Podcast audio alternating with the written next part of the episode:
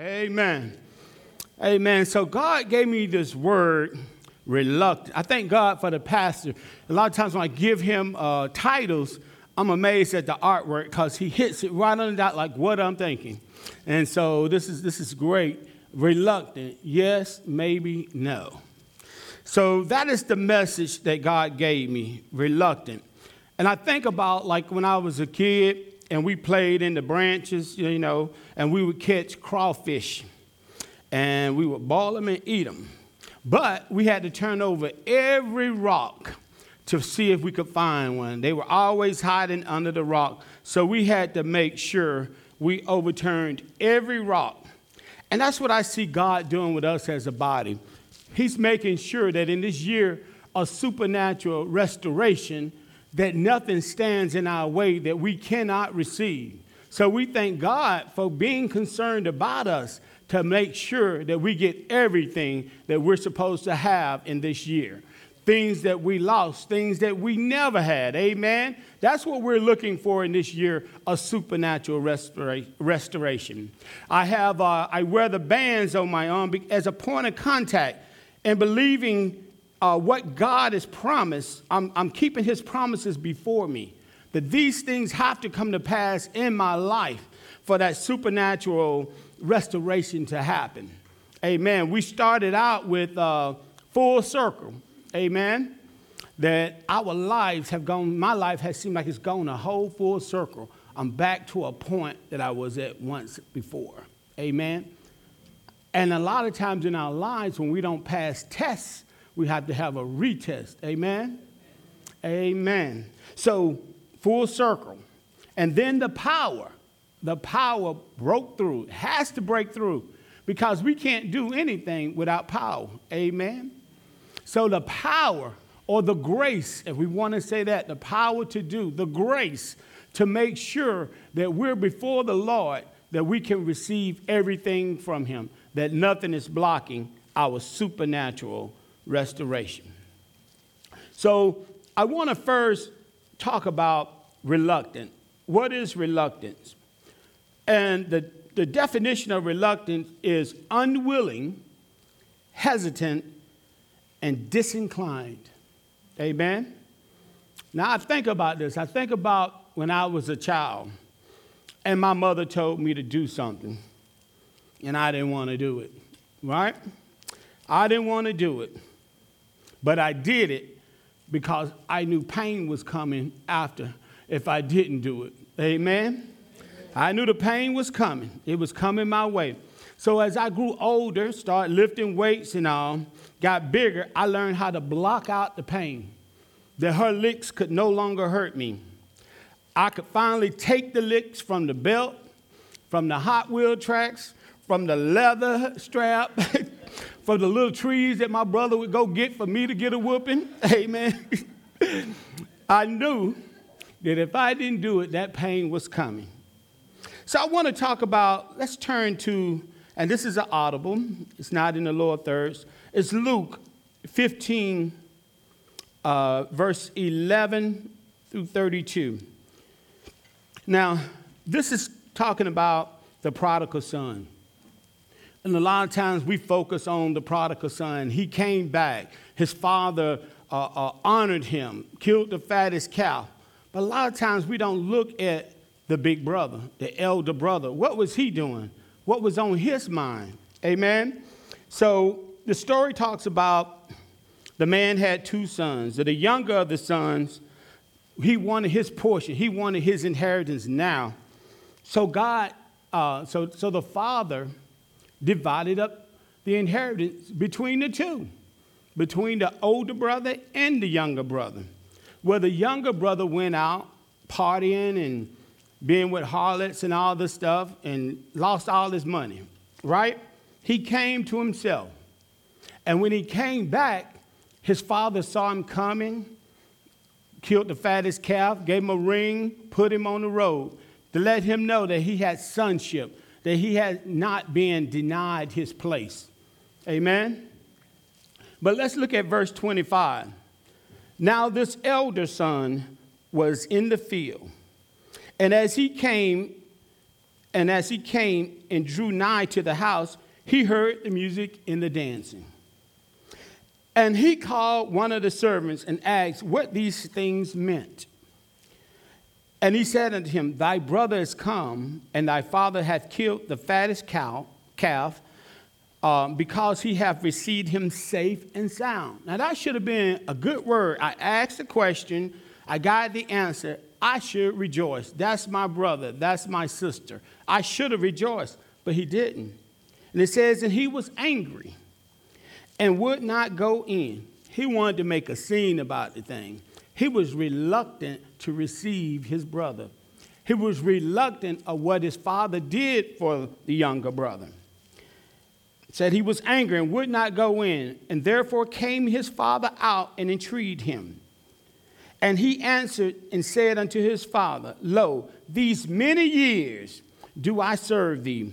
I neither transgress at any time thy commandments, and yet thou never givest me a kid that I might make merry with my friends.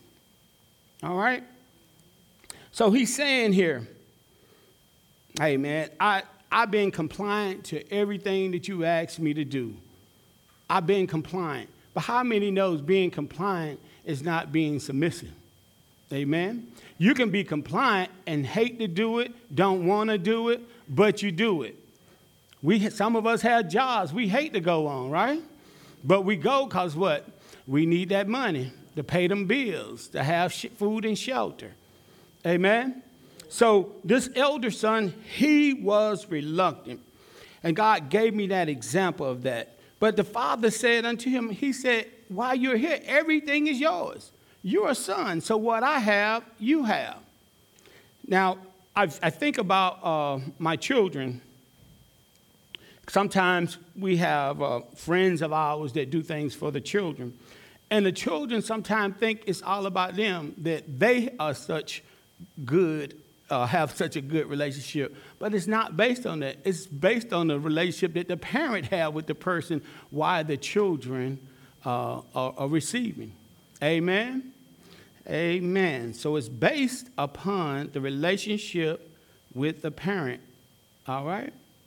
Keep that in mind. So submission is of the heart. You see, and as we're talking about when I was talking about getting the whoop, uh, getting the whooping and stuff, submission is a thing of the heart.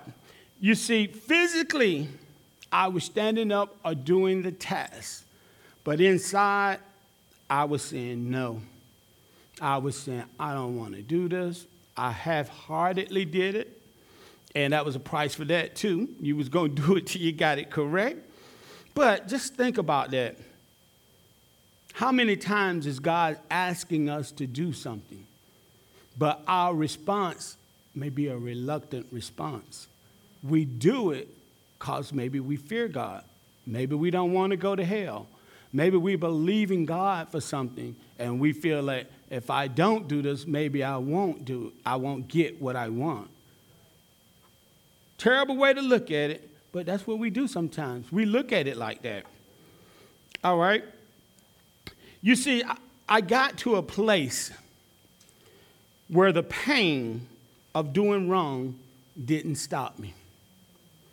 I had grown dull of hearing, dull in my heart, and the pain that should have told me to do something different did not work. Because I became dull, I became callous. How many times in our life do we go through things and rather than submit or repent, we, we, we double down. We get harder. I'm to do it anyway. And we push through to do it to our detriment. So, the pain that God is sending, or the pain that we're going through in our lives, is telling us change. Change. Don't be stubborn and not change. That pain is there for a reason.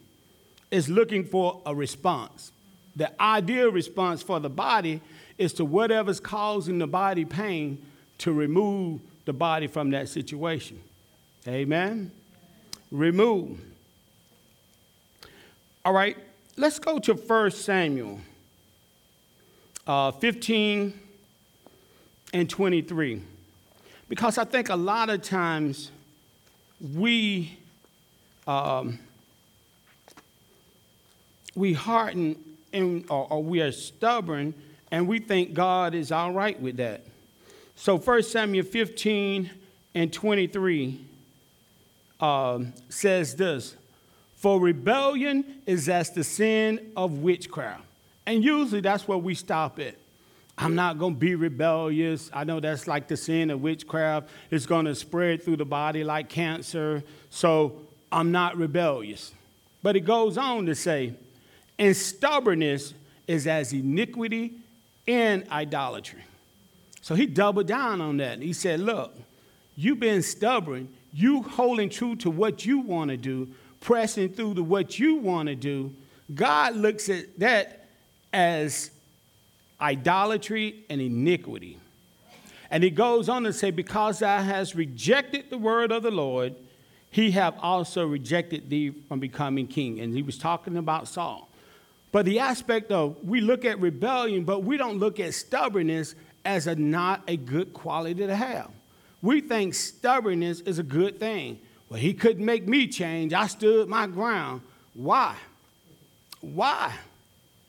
Because a lot of times we think in our heart of ourselves more highly than we ought to. See, that's idolatry. I'm putting myself on a pedestal, on a pedestal and I'm saying, I'm this, therefore I can. You know? So it's all about that. We have to look at our heart. How many of us are serving God reluctant? Just think about that. Think about situations in your life that you've gone through or that you're going through now, and that you're reluctantly doing things, but it's not with joy. And let's go to another example of this Jonah in the book of Jonah. Jonah was called to preach to the city of Nineveh, but he didn't want to. He didn't want to do it. God told him to do it, he didn't want to do it. See, if we're not careful, we can go from disobedient to being reluctant. See, it starts by not being sensitive to the Spirit of God. When God is telling you to do something, and out of your disobedience, now becomes that spirit of reluctance. So we have to be mindful, mindful of when God is telling us something, we need to be sensitive and we need to make the move. He's telling us for a reason, it's for our good. We read Jeremiah 29 and 11 all the time, right? And we can quote that left and right that he has expected end. He's, he doesn't mean us any bad, he wants good for us. But a lot of times in our mind, we think we know what's best for us. You know, this is just how I am. I don't want to change. Or I remember when I tried that, I, I got hurt in the situation. I don't want to try it again. No, we got to go back into it with our heart. We are to serve God with joy, as I said, and your heart has to be in it. If we're serving God and our heart is not in it, because we know if our heart is not in it, then we're not going to do it to the best that we can. So it's important, and the Bible says this it says, For where a man's treasure is, there is his heart also. Amen. I'm sorry, could you water? Thank you.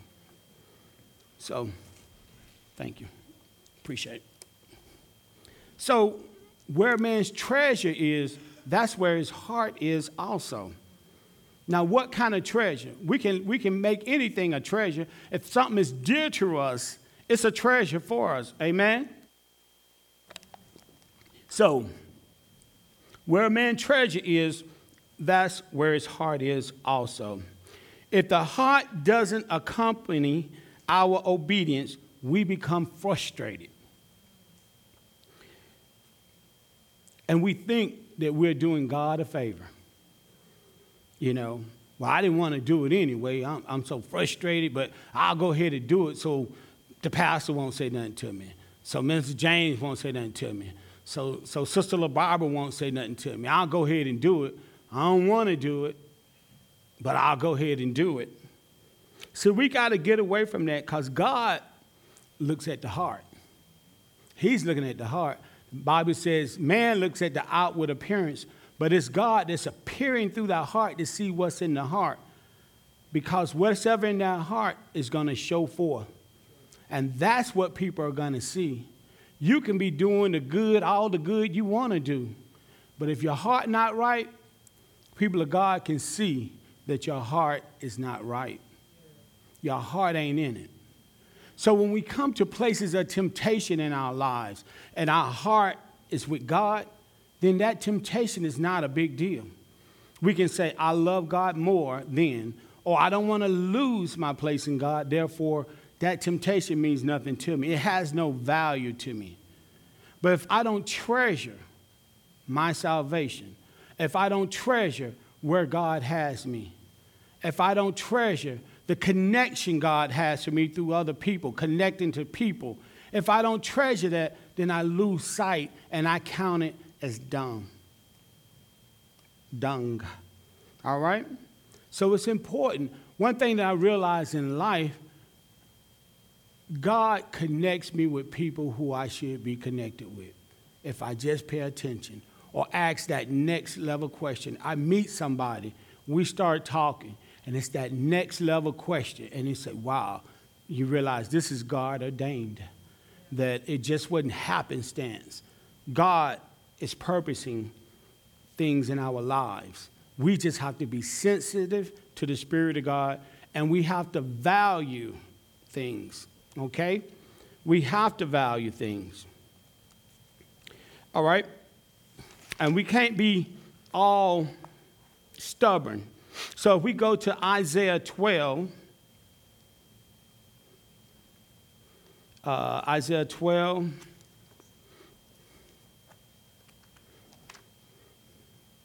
because we want to always, in the mouth of two or three witnesses, let every word be established. So here in Isaiah 12 and verse 2 and 3, it says this Behold, God is my salvation. I will trust and not be afraid. For the Lord Jehovah is my strength and my song, and he also has become my salvation. Therefore, with joy shall I draw waters out of the wells of salvation. And we know that water represents a refreshing, a bringing back to life, a vitality, you know. That's what water represents. And we know that the Bible talks about the washing of the word, you know. It's, it's, it's making, it's bringing it back to its new state. So, so it says here that joy, and we know that joy is a fruit of the Spirit, as it talks about in Galatians 5 and 22. Let's turn there, Galatians 5 22.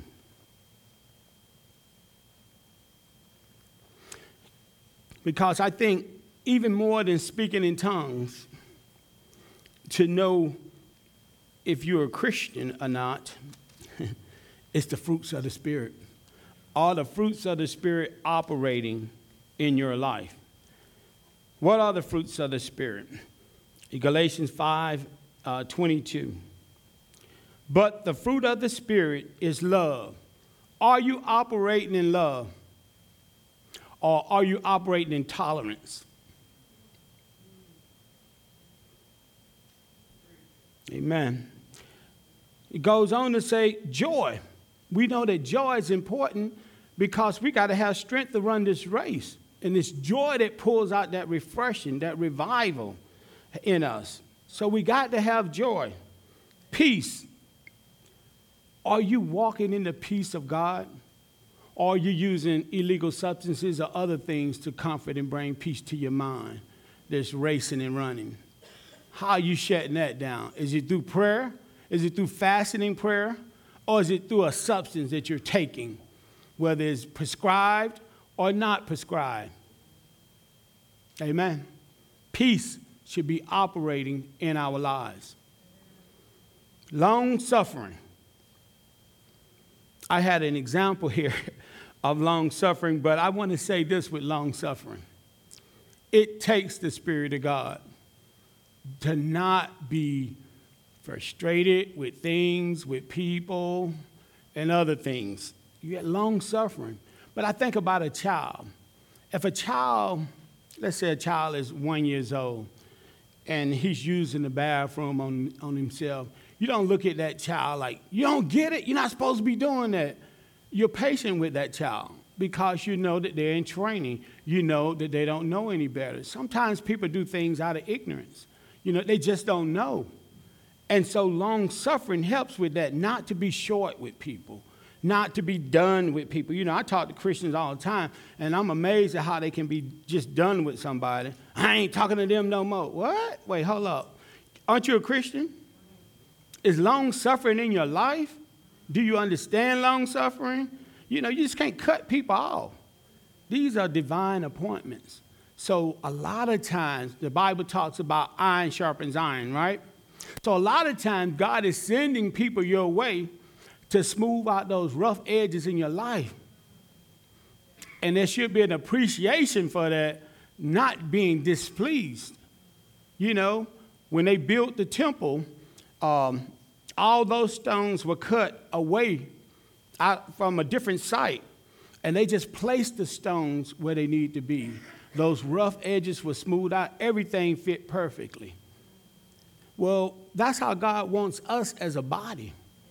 That everything, the Bible says that we're joint together, right? And packed, we, we compact together. That every joint supplies that there's no lack in the body. So if we're in our proper place, if we're allowing iron to sharpen iron, that we're not walking in a fence all the time, you know, wearing our sleeves, uh, our filling on our sleeves. But we understand that God is doing a work. God is doing the work. Let God do the work.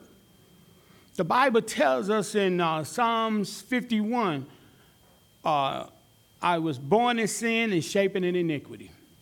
Now, some of us are getting to the point now that we have more years saved than we had in the world, which is a good thing. But if you just came to Christ or you've been in Christ for a short period of time, just think of all that time that you spent out in the world that was shaping you, that was telling you through the hurt and stuff, well, this is just how I am. No, it's not how you are. That's what the world has put on you to stop you from reaching God's potential that He has for you. So we have to make sure that we check that self. We do that self check. Lord, is the fruits of the Spirit showing up in my life? Am I short with people? Am I not, not walking in long suffering? Am I gentle? That's another fruit of the Spirit. Gentleness. Am I gentle? Do I have a heart for people? Or do I just put up with people? Amen. Goodness. I'm always trying to see the good. We look at um, 1 Corinthians 13 chapter about love. It says, Love thinketh no ill. That's what love does. Love ain't got the conspiracy. I don't think they like me. They doing this to me. I don't know. You know, it's all in your mind. It's all in your mind. You're letting the devil play tricks in your mind. We have to get past that. Faith. We got to have faith. Hey, the just shall what? Live. Live by faith. And without faith, it's impossible. Impossible. Now, that, that, that, that's, that's doubling down on that, you know. It's impossible to please God without faith. Not your intellect, faith. Amen. And, and Pastor has been bringing a great message of this faith. You know, this faith in action, this now faith, this faith that we should live in moment to moment, not just visit it every three months. Or I remember back in 1972, we had this, we had this, we had this deacon at, a, at one of the old churches I used to go to, and he would stand up for testimony, and he would always go back to 1972. I remember 1972 how God used me. God did this. And I'm thinking, it's 2000 and what? Mm. You know, so it's a life that we live daily. adventures every day, every moment of letting the Holy Spirit speak through us, using us, leading us, guiding us. Amen? That's the life we're to live. Okay? It goes on to say temperance, self control. Are you operating in self control or are you binging on things? You know, I, I, uh, I can't, I, I hate to watch series. So I was watching this, uh, I like foreign movies. I like movies that you got to read, you know, at least, you know, I like movies like they, they seem to be good movies. Foreign movies seem to have a better theme for me. Um, but, and, um, I was watching this thing. It was, I think, it's called Heaven and Hell. And I started watching it, and it got interesting. And before I knew it, I had watched 68 episodes. I said, oh my God, I wasted my time. How can I do that? I don't have time for that. So Zip always come in, she'll say, Is that a series? I'm like, no, that's not a series, that's a movie. You know? because we can get caught up in the world, just going through. It look, everything in the world is not bad. Now, there were some pleasures in the world. There's some pleasures in the world that's giving us issues now because we haven't thrown it in the sea of forgetfulness. Amen? So I'm just saying. But I sit there, and it, it took me some days, but I watched every episode of that because it got me hooked. You know, it got me, I was like, man, what's going to happen now? That was good. You know, it's just like the old Batman shows. Y'all remember the old Batman show used to come on?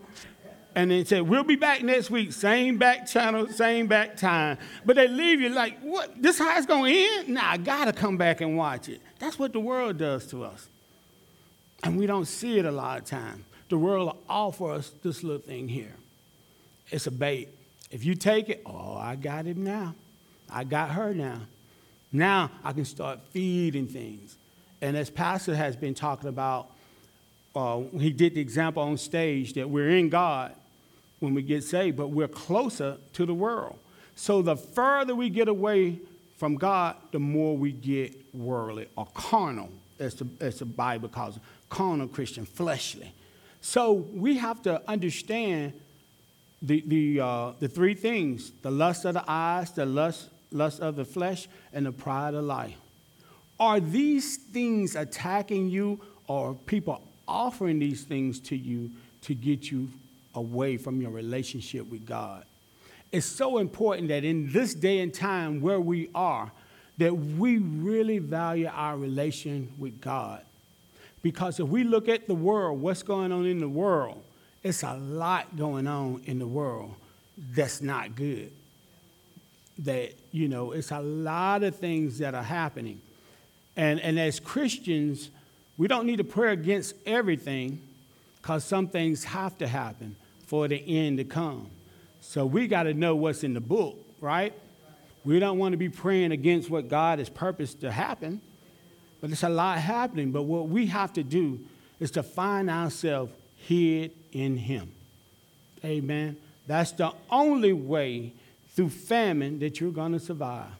That we are hid in Him. Our lives are hid in Him. Is that in, it's in Him we move, live, and have our being. That we don't operate outside of Him. It's just like when astronauts go to space, they can't operate outside of that spacesuit on the moon or in orbit. They got to have oxygen, right? Without that oxygen, they die quick. Without God, we die. Without God, we die. We need all of God to sustain us. All of God to sustain us. Now, in Joshua, uh, well, let's go here.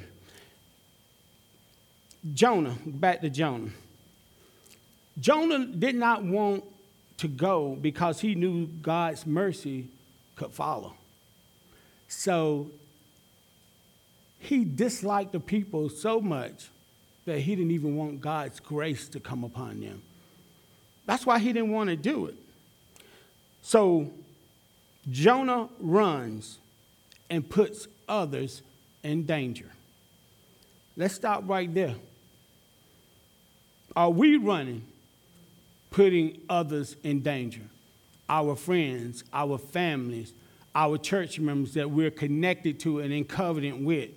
Or we're not taking our rightful place in God and putting others in danger? Just think about that. Because we're all connected. We just finished talking about being compacted. So if the doctor was to come to me and say, Lamar, you got grain, uh, gangrene in your hand. We're going to need to cut it off. Man, before you cut my hand out, let's try this. Let's do this. We ain't tried everything before I let my hand go. We should have that same aspect of with each other, right? That if I see my brother or sister caught up in the fall or, or, or in a situation, what is my response? Do I see that person as important enough to pray for them? Do I see that person important enough to, to, to have that conversation? Do I?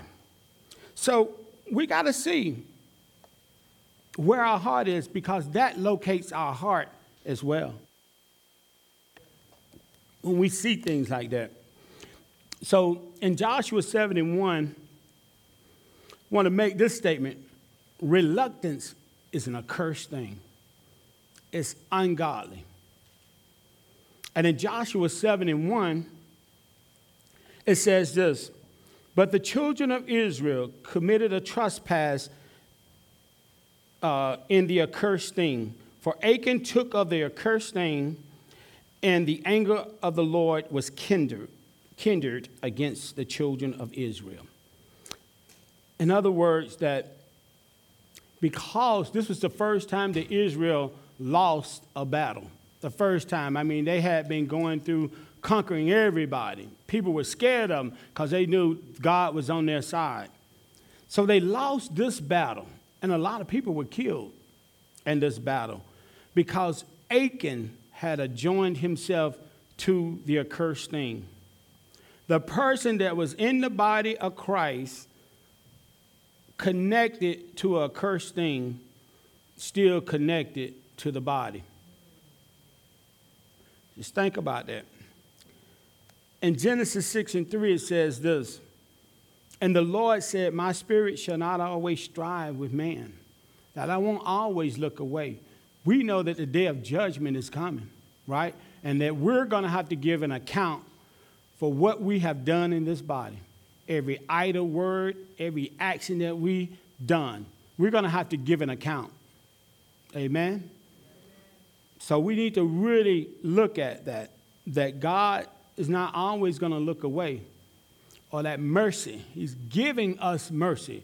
The Bible says mercy and truth came through Jesus Christ, right? So he's given us mercy. And he's given us grace. Grace and mercy came through Jesus Christ. So he's given us grace and he's given us mercy for us to get it together. But we have to have a sense of urgency to get it together. I don't have 20 more years to get it together. I need to get it together now. Right?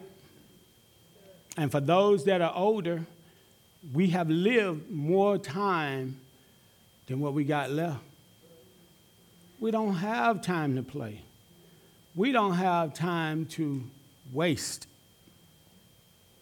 Um, as Pastor would say, we already took enough vacations in our lives anyway. Amen? In terms of, you know, letting your hair down, going partying, doing all that kind of stuff, you know. I had my share of that, done with that, you know. But I tell you this when I go to uh, school, to homecoming reunions and stuff, I'm amazed that people my age and older are still partying and acting like we were in college. But you know what's happening to them? They're dropping dead. Mm-hmm. One good friend of mine, he used to be my roommate, the guy that was with him said he, they was walking. He turned the corner, and the guy was dead. They was walking together drop dead, massive heart attack, drop dead. But every time I seen this guy, he had a drink in his hand. Another guy no. And it, it was sad because great shape. He was in shape. Went to the hospital because he wasn't feeling well. They sent him home. On his way going back to the hospital, he died. But guess what? They were still partying. They were still doing these things. You know, your body, like when I was in chemistry, your body can take some stuff when it's young, right?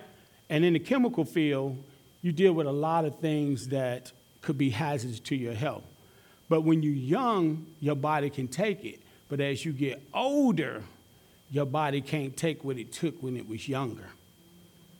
Think about this. Your body can't take what you did when you were younger. Your activities can't take what you did when you were younger now that you're older. We have to make adjustments. We have to. So, those guys every year, it's like you go to homecoming, next homecoming, they ain't there. But they haven't changed their lives. And it's sad to see, you know, that, uh, you know, when I, when I was in college, and I tell people uh, social life is excellent in college, that's why you got to be focused and know what you're going there for. If you don't, you can spend at least a year partying, and then they're going to send you home. Because you didn't flunked out.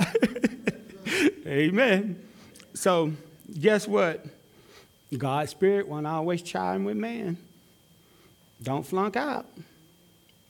So, as it was in the days of Jonah, people was living any kind of way, sin upon sin. Isaiah 30, um, Isaiah 30 and 1.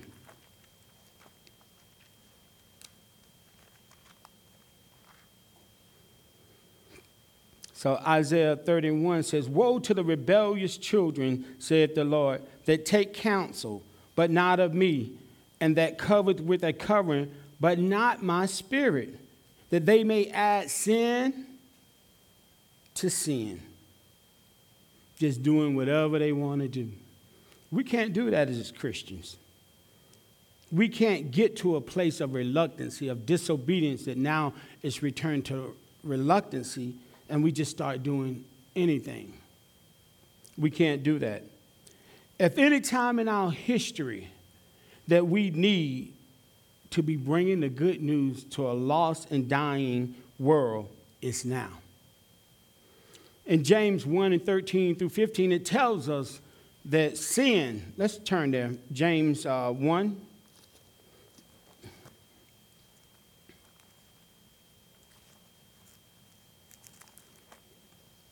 All right, I said James 1, 13 through 15. And it says this Let no man say when he is tempted, I am tempted of God. In other words, your environments, your situations that you're in. God is not trying to tempt you with evil. That's the devil. That's the devil. Or bringing back that old person in your life. That's the devil. That meant you no good when they were in your life, but you want to get back with them or what have you. It means you no good. All right?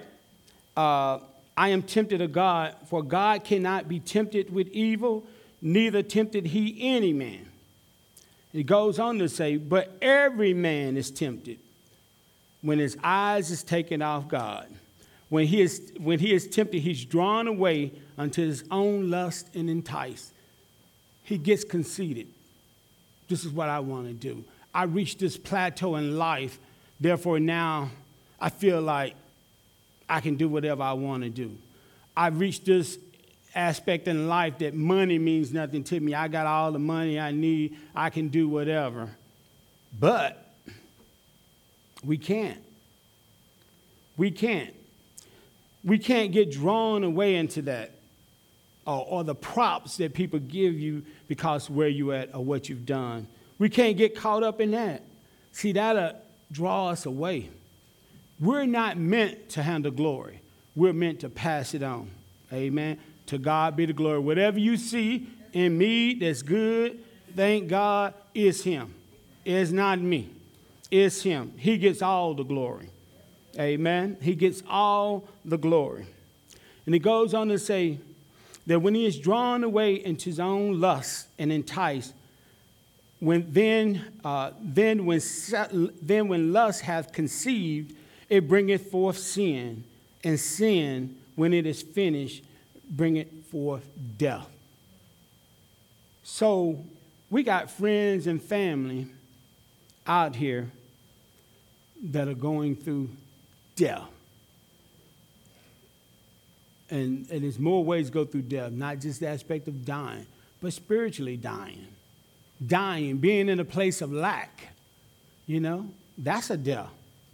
You know, when, when you don't have enough to survive, that, that you don't have enough to pay your bills, you know, you don't have enough for all these things. That's a place of lack that God doesn't want us in. It's an aspect of the gospel called the commonwealth. And we're going to go into that too, so let me not jump ahead. so, back to Jonah.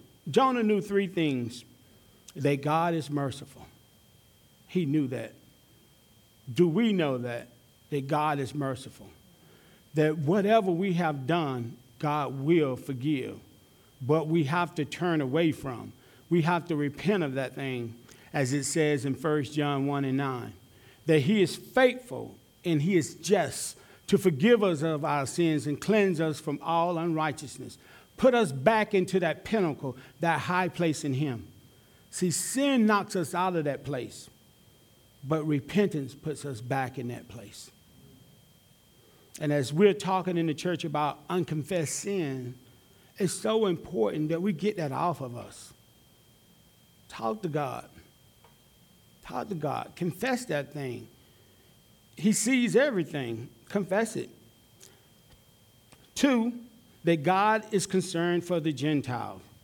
Jonah knew that. See, the Syrians were, were Gentiles, they were not Jewish. All right? That God was concerned for them because he told them to go to Nineveh, right? And preach to them.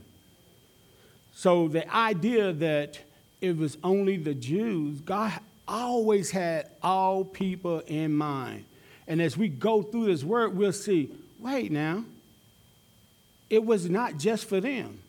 Even when we go to uh, Numbers 10, I think it's 1038, when they were about to go into the promised land, and, and Moses, God told Moses to tell Jethro that God wants y'all to go in with us because you are our eyes. We can read this out of Numbers, the 10th chapter.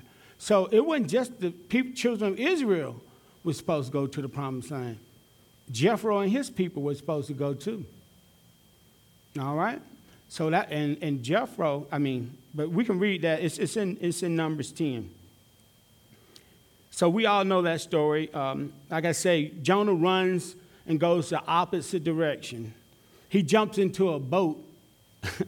and that, that's kind of funny. He jumps into a boat to try to get away from God. anyway, it, it sounds crazy. but this, though, how many of us use the cloak of darkness to do ungodly things?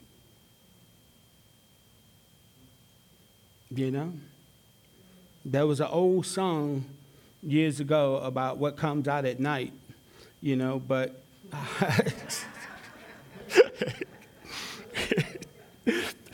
so, even using the cloak of darkness to do things, God sees us. Amen. Amen. So the Bible goes on to say in Jonah 3 and 2 through 4, God tells him to go to Nineveh. But he also, to me, he was saying, this is the state of the church. Let's go to 1 Kings 1 Kings 10.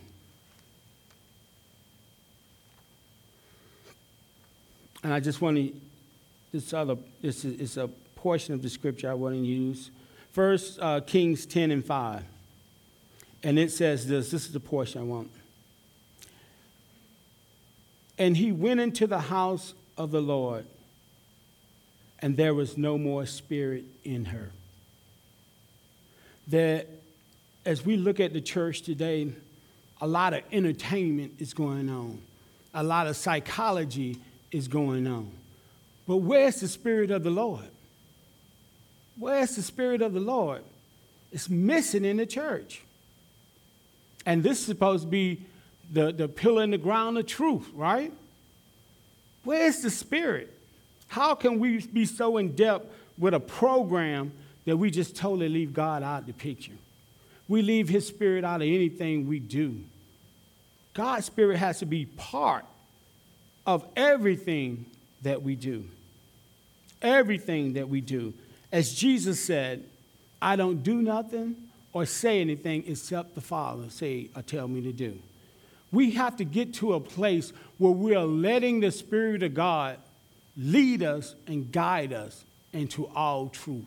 Whatever that truth is, the Holy Spirit is willing to reveal it to us if we spend the time. We talk about in Survivor Kit about quiet time. We, we learn about quiet time. That yes, you need that time to pray, but a, a conversing with somebody is two people talking. Uh, you, you, know, you're saying something, I'm saying something. There's an understanding going forth.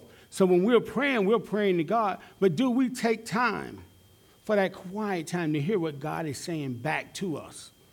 Or we're just going on with our day? I prayed, got my check there, I'm gone. Not giving God a chance to even respond to the prayers that we prayed. So it's so important that we spend that quiet time. Now, what I see, as I said, in the church, where's the Spirit of God in the church? And I don't mean every church. There are churches that definitely have the Spirit of God, and this is one that has the Spirit of God. If we pay attention to what God is doing, we'll see God is over everything that's happening. He is totally in control. Now, Nineveh, it took three days to go across Nineveh. It was so big. It took three days. But when Jonah finally showed up, it took him one day that the people were right for revival.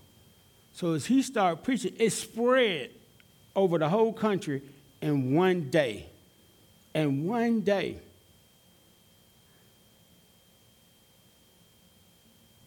When we go into the house of the Lord, well, let's, let's just say this. There's a lot going on in the world, and it's this thing that people say they are woke now, I meaning I guess they're paying attention. But the Bible talks about there's a great falling away before the end comes. There's a falling away. And I'm going to tell you, there's some crazy stuff going on in the church. You know, I saw in Ohio, well, a pastor and his wife got indicted. So it ain't a rumor, they got indicted for sex trafficking in the church. In the church. Uh, we know that the other spirits are, you know, especially with musicians, uh, it seems like, you know, uh, they have another spirit upon them uh, that's not godly you know, but it's a lot of stuff, craziness that you would think, where's the fear of God? How can you do that and be a pastor? How can you do that and be a child of God, period? Or how can you do that and proclaim that you're a child of God and doing craziness? I mean, if you're doing something morally wrong, that's you and God. But if you're doing something criminally wrong, you don't, you don't have the character of God. See, I came into the church around what they call the charismatic age, I guess. And um, so people prided themselves on knowing the word.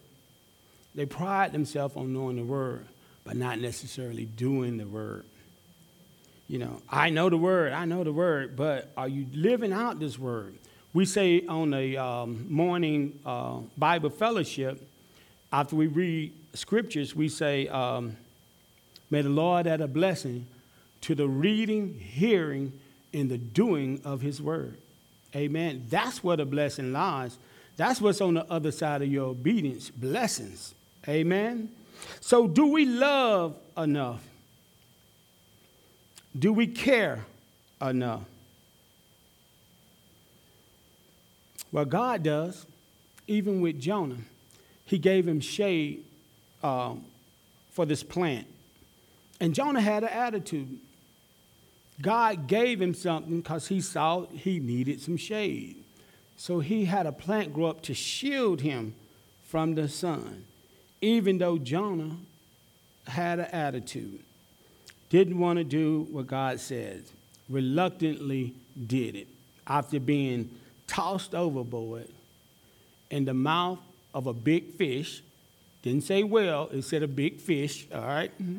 Because, like, we, we switch out stuff, you know, we say, well, well is big, must be a whale. No, it wasn't a whale. Or just like we say in the Garden Eden, she ate the apple. It wasn't an apple, it was a fruit of good and evil. But we sometimes transpose things, you know, but it, was, it wasn't that, it was a big fish. Now, you think about you on the ship, the storm is going on, everybody's scared they're going to die. They realize something wrong. All right? Who is it on this boat that shouldn't be on this boat? Threw him overboard, you know? And if you ever been out in the sea, my goodness, you know, if you're in a storm in the sea, I mean, I know we're going deep sea fishing next month. When that boat gets out there, I mean, it takes about two hours to go where we're going on the boat. So all that rocking and shaking, you know, you get sick, eh, you know, whatever, you know, but you can imagine a storm with all this going on, you know, throw him overboard. And a big fish got him. So after going through all of that, he came to a moment where he came to himself, just like the prodigal son.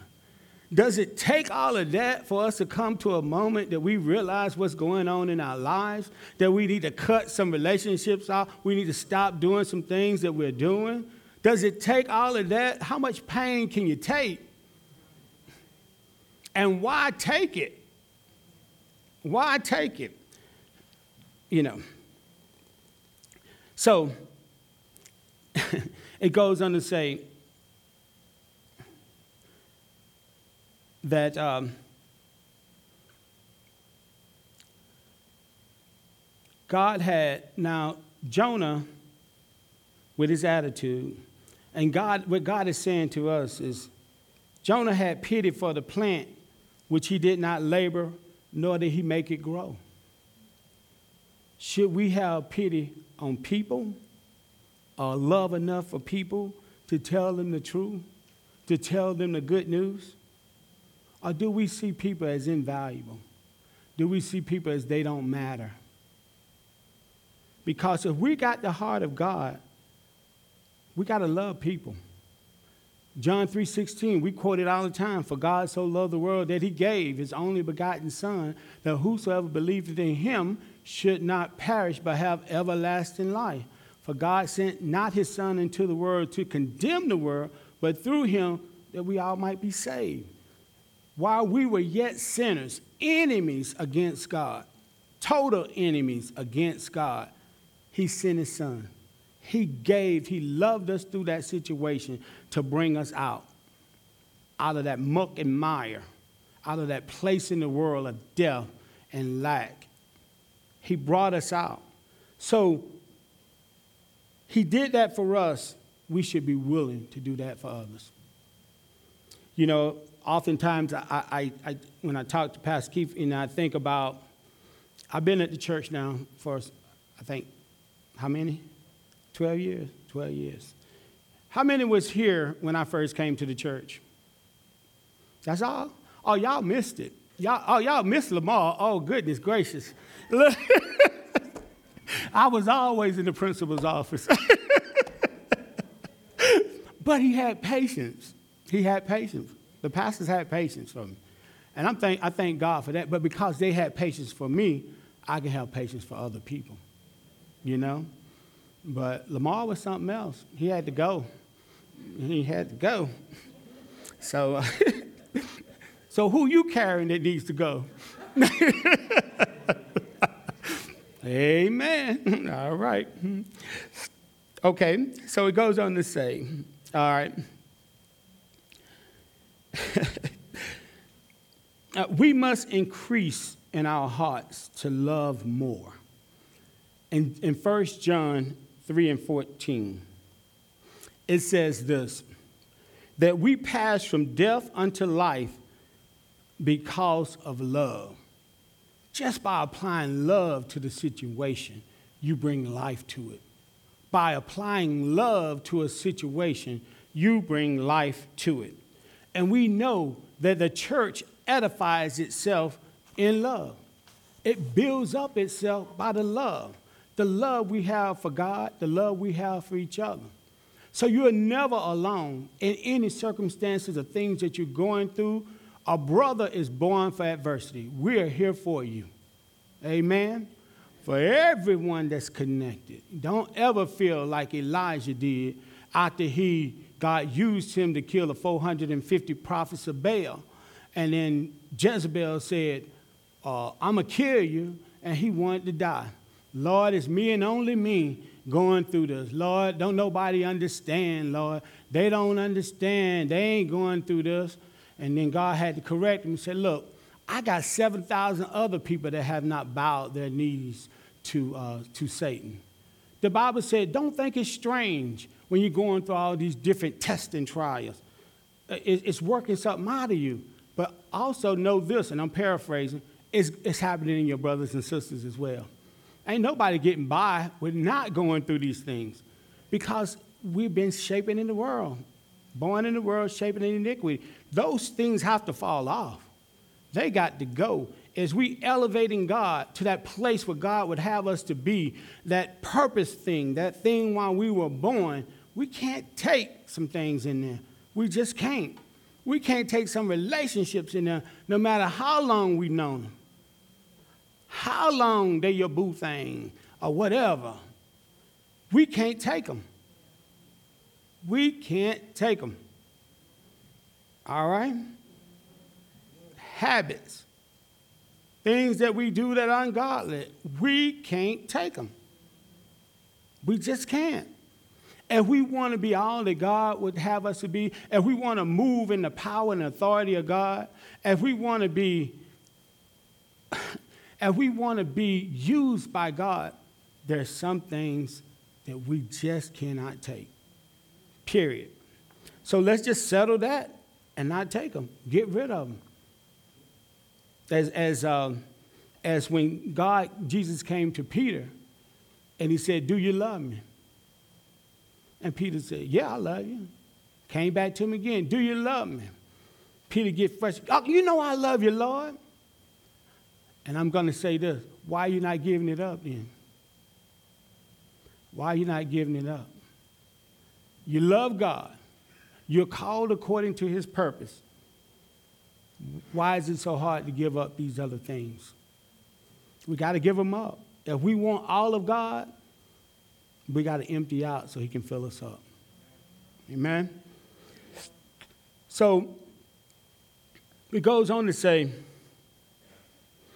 we have to take our place. God is calling us out to take our place, to vow before Him, God Almighty, that we would do whatever He's calling us to do, that we would spread the good news. See, I'm talking about revival. The Bible says that judgment starts first in the house of God. That's where judgment starts. So, God, I think through the COVID situation, what's going on, a whole lot of bishops, ministers died. I mean, a whole lot. And one particular denomination was hit big with it. And we did not see until two years later then now they got all these scandals that are coming out of homosexuality and other stuff. And then we can see, oh, wow, I can see why that happened. You know, God is judging the church. But guess what? Revival means He wants to renew the right spirit in the church too. So revival starts with us as well. The making it new, the renewal right? To revive, to bring back that Spirit of God back into the house of the Lord where it belongs. Amen? To bring it back into the house of the Lord. That's what revival is. That we, we now come to a point that we're overflowing. that, that love that is shed abroad in our hearts by the Holy Ghost, now it's not just stuck in our heart. It's overflowing out of us. Everything that we come in contact with, everything we, we get around, the Spirit of God shows up in us. Amen. In us. Amen. So that's the revival that needs to happen in these days. That the Spirit of God has to come back to the church, that the people of God have to operate in the Spirit. And he says in Joel 3 and in Acts 2 17 through 21, he said, In the last days, let me. He goes on to say that in the last days, it, it, that I will pour out my spirit upon all flesh. And your sons and your daughters shall prophesy, and your young men shall see vision, and your older men shall dream dreams. But then he didn't stop there. He gave a proof situation. This is how you're going to know. And I will show wonders in heaven above and signs on the earth beneath. See, when his spirit shows up, signs and wonders show up. Amen. When His Spirit shows up, signs and wonders show up. So we know when His Spirit is poured out. Amen. And we know that we are living in these last days. 2,500 prophecies in the Bible, over 2,000 have already come true. Now, if you don't believe we're in the last days, like I say, take a look at the world. Don't look at America. Look at the world. But America is, is um, Sodom and Gomorrah was destroyed for what they did. Take a look at America. We're modern day Sodom and Gomorrah. Everything goes. So, where's the church? The church has to rise up. It has a standard that God wants to abide by. It has a standard, right? And everything don't fit into that standard. And we have to be willing to say, if you're against God, I'm against you. See, we, we, we play games with each other with that, you know, that, uh, well, I got to love them. Yeah, you got to love them, but you got to love them telling the truth too, you know. Love ain't always just so, it's okay. No, it ain't okay.